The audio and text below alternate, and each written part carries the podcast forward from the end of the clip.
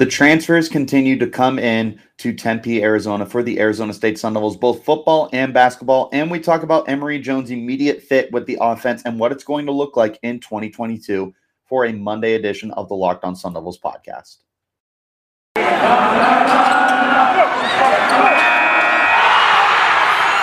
You are Locked On Sun Devils, your daily podcast on the Arizona State Sun Devils, part of the Locked On Podcast Network. Your team every day.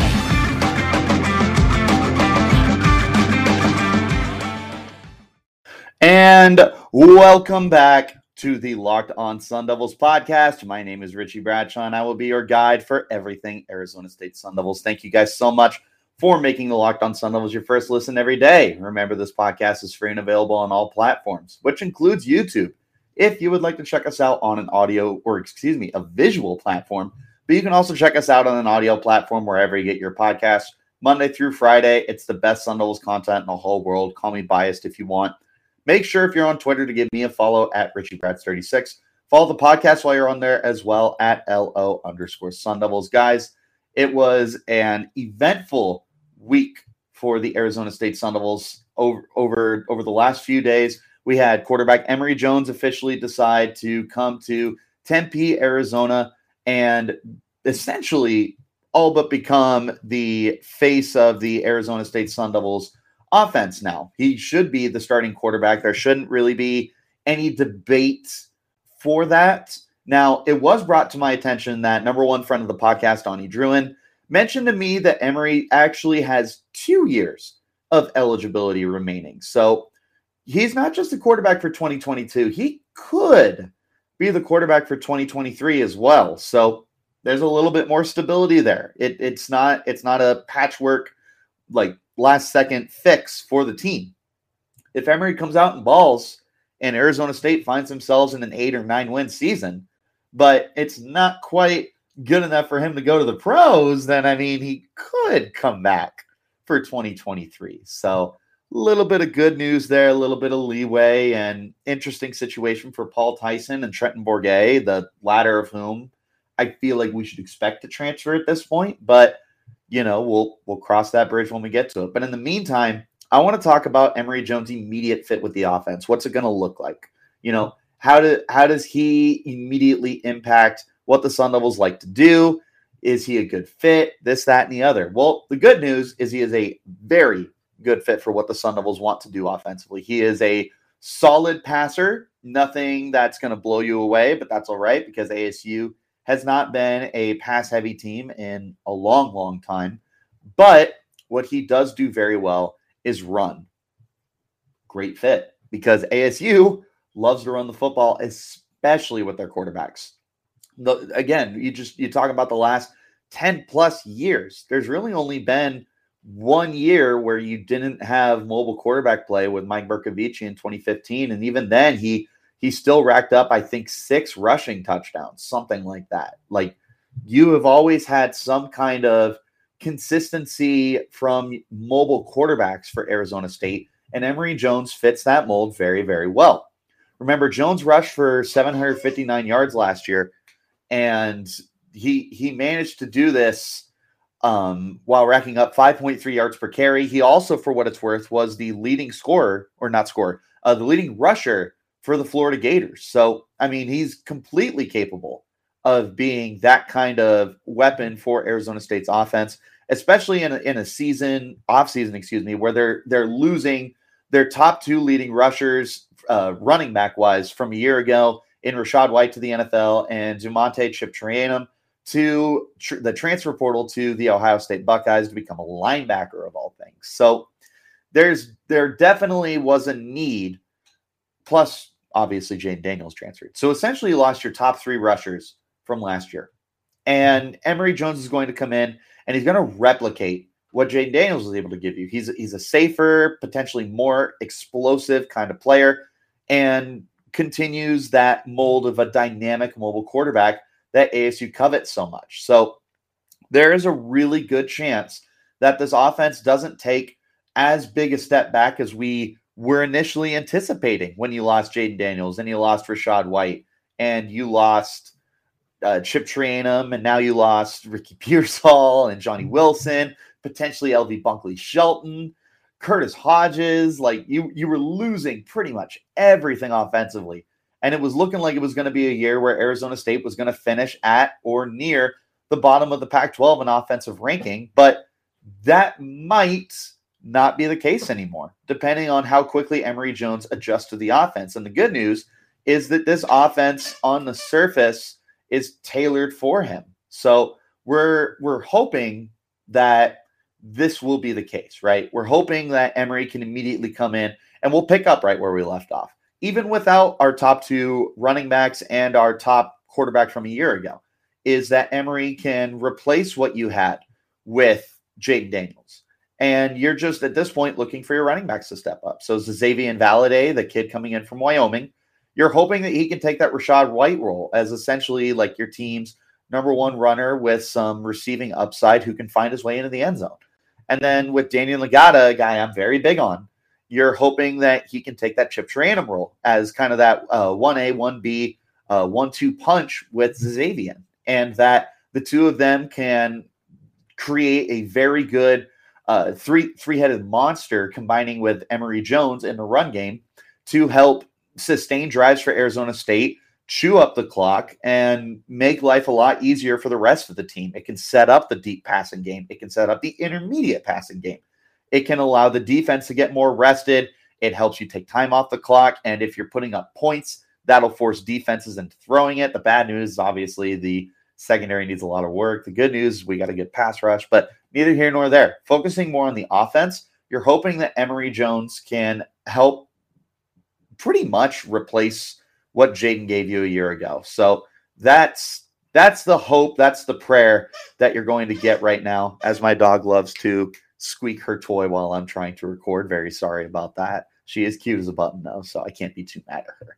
And it is a new toy that I bought her. So I guess that's kind of my fault. But again, like you're you're hoping that Emory can can provide you with that same kind of upside that he had at Florida, where he was a solid passer and a very good runner. You're hoping that he can do do that with the Sun Devils is essentially just kind of pick up where we left off for what Jayden was providing you. So, how does he fit in the offense? I mean, depending on what offense they want to run, he fits in immediately. He fits in exactly what they're looking for. So, and and that in lies the most intriguing part here is new offensive coordinator Glenn Thomas and offensive analyst Brian Billick have kind of hinted at wanting to go to a pro style offense, which does that necessarily mean that the mobile quarterback won't work? No, not at all. In fact, you see modern NFL offenses, like pro style offenses that are run with mobile quarterbacks or guys who can move around, like Patrick Mahomes and Lamar Jackson and Josh Allen. But what I'm curious about is how far away you're going to get from some RPOs, some read options, and designed quarterback running plays that we were running a year ago with Jane Daniels and previously.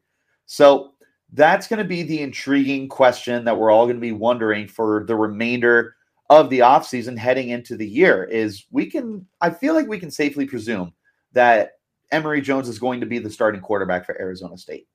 The biggest question now is what's the offense going to look like, at, at least from a coaching standpoint. From what we can anticipate, I feel like we can safely assume that it's going to be it's going to be as smooth a transition as possible going from Jayden to Emory. I truly think that like you could not have replaced Jayden with a better option. And I think that we should be happy with what we are possibly getting here. So if the offensive scheme does not change very much, I feel like the offense isn't going to change that much. You weren't this dominant passing attack from last year. I mean, your leading receiver had 580 yards. Now, unfortunately, that guy is gone. But that's essentially what you're looking at is not much in the passing game, but that's okay because you weren't this dominant passing passing unit from a year ago. But you are looking to to recreate what you had in the ground game, which isn't going to be easy. Losing an NFL talent, Rachaad White, and another rock solid player in Chip Trayanum is going to be difficult. Don't let anyone try and tell you otherwise. but at least Emory can help ease that transition a little bit. And at least you have good running backs left over. Xazavian is a proven guy. Daniyel Ngata showed some really, really nice upside for the Sun Devils. And then you have uh, incoming guy Tevin White. Remember, you had the the spring practice standout Deontay Elliott. So at least there are options in the run game, and at least you have a mobile, quarterback. So if that's the direction you want to continue to, pun intended, run with, then at least you have that much figured out. With that being said, that's going to go ahead and wrap up the first segment. When we return, we're going to continue talking Arizona State transfers. This time, some reinforcements coming at the wide receiver position. Who is it? We'll talk about that in just a moment. This is the Locked On Sun Devils podcast. Summer is coming, guys, and with summer, you're going to need some food on the go. Built Bars are the perfect snack to take with you on those family vacations. With Built Bar, you can have both. You can have delicious food without sacrificing the the ultimate healthiness of it. It's easy. All you have to do is go to built.com and order right now. All built bars and puffs, a fan favorite, are covered in 100% real chocolate. That means with Built Bar, you can eat healthy and actually enjoy doing it. If you haven't had those puffs, we're absolutely going crazy about them. They have some some crazy good flavors like banana cream pie and even churro. Who doesn't want a protein bar that tastes like a churro? And they're only 140 calories. If that's not enough for you, then you might want to try the mix box. The mix box comes with 12 flavors of bars and puffs. Built Bar makes sure that there's something for everyone. Most built bars, if you go to the macros chart, contain just 130 calories, 4 grams of sugar, 4 net carbs, and 17 grams of protein, compared to a candy bar, which is around 240 calories, 30 grams of sugar, and dozens of net carbs. Go to built.com right now to get all your favorites from banana cream pie to raspberry double chocolate and so many more. They're all delicious and new flavors are coming out all the time. Check them out at built.com. Go to built.com right now and use the promo code LOCK15 and get 15% off your order. That's promo code LOCK15 for 15% off at built.com. And again, thank you guys so much for making the Locked On Sun Devils your first listen every day. Remember that we are free and available on all platforms. Now, we talked about one transfer coming in. We got to talk about another transfer coming into the program, this time in the form of wide receiver Cam Johnson. Now, Cam Johnson has played uh, his four seasons of college ball. He is a graduate transfer uh, with the Vanderbilt Commodores from the SEC, for what it's worth. Now, I mean, with no offense to Vanderbilt, calling them SEC is, you know, kind kind of like calling U of A a Pac-12 team, but neither here nor there, right? So, either way, besides the point, I just any shot I can take. But anyways, Cam Johnson, uh, wide receiver coming from Vanderbilt, is a well-established guy. He's coming into the program with 124 receptions in four seasons. Now, unfortunately, he is like right at that 10 yards of catch mark, including this past year where he was at 9.6 yards per reception. He he only has 10 touchdowns to his name. He's never really been a focal point in the offense.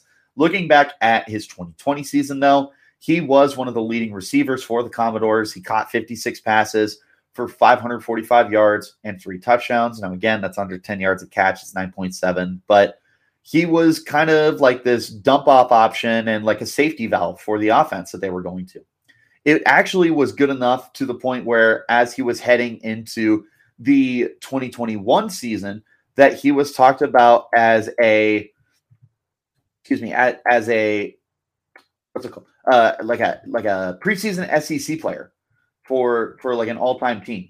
So there there was definitely some conversation that he could have exceeded the circumstances that he was in and really put himself in conversation for one of the best wide receivers in the SEC. Now, that would be very impressive considering the amount of talent that's in there, but to be noted like that, I mean that that's cool, you know? We're looking forward to something like that. So, what is he going to bring to Arizona State? He's going to bring a veteran presence that this wide receiver core does not have right now. So, I would imagine that him and Bryan Thompson, both of whom are in their graduate senior season, Although I think Thompson's in like his super graduate COVID 19 uh, extra extra year of eligibility. But I mean, you got two guys who are established guys, uh, know what they're doing, can lead a very young locker room because I mean Chad Johnson Jr. is going into his junior season, but it's it's not like he's had a lot of opportunity prior. Andre Johnson going into his sophomore year, Elijah Badger, young guy as well. So having another veteran presence, especially with the loss of Ricky Pearsall, is a really, really good thing for the Sun Devils offense. So I'm excited about Cam Johnson's addition. I feel like he could possibly be like an immediate kind of guy, like an immediate impact. What I'm curious about is how quickly could he become the number one option for Arizona State because he was the number one option for Vanderbilt. You know, there's there's that potential there for him to be the the de facto guy for Arizona State as they're trying to figure out what to do with their passing offense. There, there's a lot of unknowns and uncertainty there. So I feel like he could see the field sooner rather than later. And I feel like he could see a very high volume of snaps and opportunities for the Sun Devils. So that's kind of where I'm sitting with it is it's a good pickup. You needed more depth at this position. And I feel like he could possibly be a really solid addition for you. Now, obviously, set the expectations low because uh, we were thinking that last offseason with Bryan Thompson, and he he caught like 12 passes or something like that. So set the bar low and allow him to exceed your expectations. I'm not going to say my expect to be disappointed and you won't be disappointed because that's not fair to this kid. This kid has proven that he has value on the football field as a safety valve. That's what Arizona State needs with Ricky Pearsall being gone. So go into this very optimistic and just understand that it's it's going to be a very difficult situation for anyone to transfer into and give him some grace. I feel like he could end up being a really good addition for this team. But we can't expect him to be a thousand yard receiver. We can't expect him to be transfers like Brandon Aiyuk or Devin Lucien. We we can't expect that out of these guys. That's not fair, especially with the turnover this team has had and a quarterback that's unfamiliar with the offense. So we'll see. But I I truly am excited. I feel like this could be a fun little fit for Arizona State. That's going to wrap up our second segment here. We're going to hop into our last break and when we return, we got one more transfer to talk about this time on the basketball court side of things. We'll talk about him in just a moment on the Locked On Sun Devils podcast. BetOnline.net is still your number one source for all your betting stats and sports information. Find all the latest sports developments, league reviews, and league reviews and news, including this year's basketball playoffs, Major League Baseball, and this weekend's run to the Roses as the Kentucky Derby is back. BetOnline is your continued source for all your sports wagering information from live betting to playoffs, esports, and more. Head to the website today or use your mobile device to learn more about the trends and action. BetOnline, where the game starts. All right, guys, and we're back for the third and final segment of this Monday edition of the Locked On Sun Devils podcast. We've been talking lots of football lately. We are going to go ahead and flip it back to the basketball side of things as Frankie Collins, former Michigan State Wolverine, has transferred to Arizona State. Now, Collins is a guard, a smaller guy at that, at 6'1, 185 and really does not have very much experience whatsoever. Uh, this past year for Michigan, he was averaging 11 minutes a game, only 2.8 points, and was a very, very weak free throw shooter, shooting just uh, 44.1% from the line. So I, I'm not. I'm not blown away by this, but I'm certainly not upset by it. I'm very happy about it because it's more depth. And again, this is this is a position that you're needing to restock the cupboards with because Marreon Jackson is gone and Jay Heath transferred and Jalen Graham is gone and Kimani Lawrence, who I know isn't a guard, is gone. But you're undergoing a lot of change this offseason. And I love that Arizona State has been so aggressive in the transfer portal the way that they have been, bringing in the Cambridge brothers, bringing in Warren Washington. Now Frankie Collins is coming in. So I like that Arizona State has been very progressive and aggressive in adding these guys to their roster to ensure that their their cut board is stocked and they're ready to go. So very happy about that. I think that I, I, I think that Arizona State's doing the smart thing right now as their basketball program. You know, stop me if you've heard this before. Is going through a transitional stage. Tale as old as time for their basketball program right now, and they're still having to find an identity. Now, Marcus Bagley and DJ Horne and Nina Vache are coming back, but what they've done a really good job of, I feel, is making sure that there's a lot of depth on this bench and a lot of guys that you can shuffle in throughout the lineup. Frankie Collins is just another piece of that. The, the other thing that you have to be really excited about is he is going into just his sophomore season. So this is a guy who could be with you for the next three years, maybe even four, depending on on the eligibility thing. I'm not sure if he's a if he's a redshirt freshman this year or not, but ultimately you're getting you're getting a guy that you could develop into a into, into a full-time starter for your team you know this this could be a massive blessing in the skies for excuse me for for the Arizona State Sun Devils basketball team is sure the guy is you know anything but proven Shoot, shooting under 50% on your free throws is already a big red flag playing 11 minutes and scoring less than 3 points a game also not ideal but let's also keep in keep into account that Michigan has put together a very, very, very good basketball program over the last however many years. So Collins not necessarily getting those opportunities shouldn't be too much of a surprise because of how deep and how talented the Michigan Wolverines basketball program has been over the year. Now, he is a former four-star recruit and was a consensus top 50 recruit in the 2021 class, but hasn't had that opportunity. So if he can get back to what made him such a highly touted recruit, that would be huge for Arizona State. But again, just like what I was saying previously for Cam Johnson, just set the expectations low. Let him blow you away. Let him be the one who shows off his worth and his talent and the reason why he was, you know, somebody that everybody was looking to to recruit and add to their program. Going to Michigan is a big deal. It's not like this kid is transferring from you know, like North Dakota Tech A&M, some something super duper small like that. This this is a guy who was highly touted, highly recruited, and just didn't get that opportunity. He's coming to Arizona State, and be optimistic about it. Don't sit there going into it thinking that he's going to be what Marreon Jackson was, but at least go into it optimistically and hoping that he can take that next step in his career. But that is going to go ahead and wrap up a Monday edition of the Locked on Sun Devils podcast. We thank you guys so much for making us your first listen every day. Remember, we're free and available on all platforms, which includes YouTube, if you would like to check us out on a visual platform. But wherever you get your podcasts, you can you can see us Monday through Friday, the best Arizona State Sun Devils content in the whole wide world. Free and available, but football, basketball, and otherwise. It's the best. I'm totally biased. Go ahead, make sure you follow us on Twitter as well. You can find me at Richie Brads 36 and you can follow the podcast at LO underscore Sun Devils. Now, go ahead and make your second listen locked on Pac 12. Get all your daily Pac 12 news in 30 minutes or less with Pac 12 expert Spencer McLaughlin. Just like the Locked on Sun Devils, it's free and available on all platforms. And until next time, guys, you keep it locked right here on Locked on Sun Devils.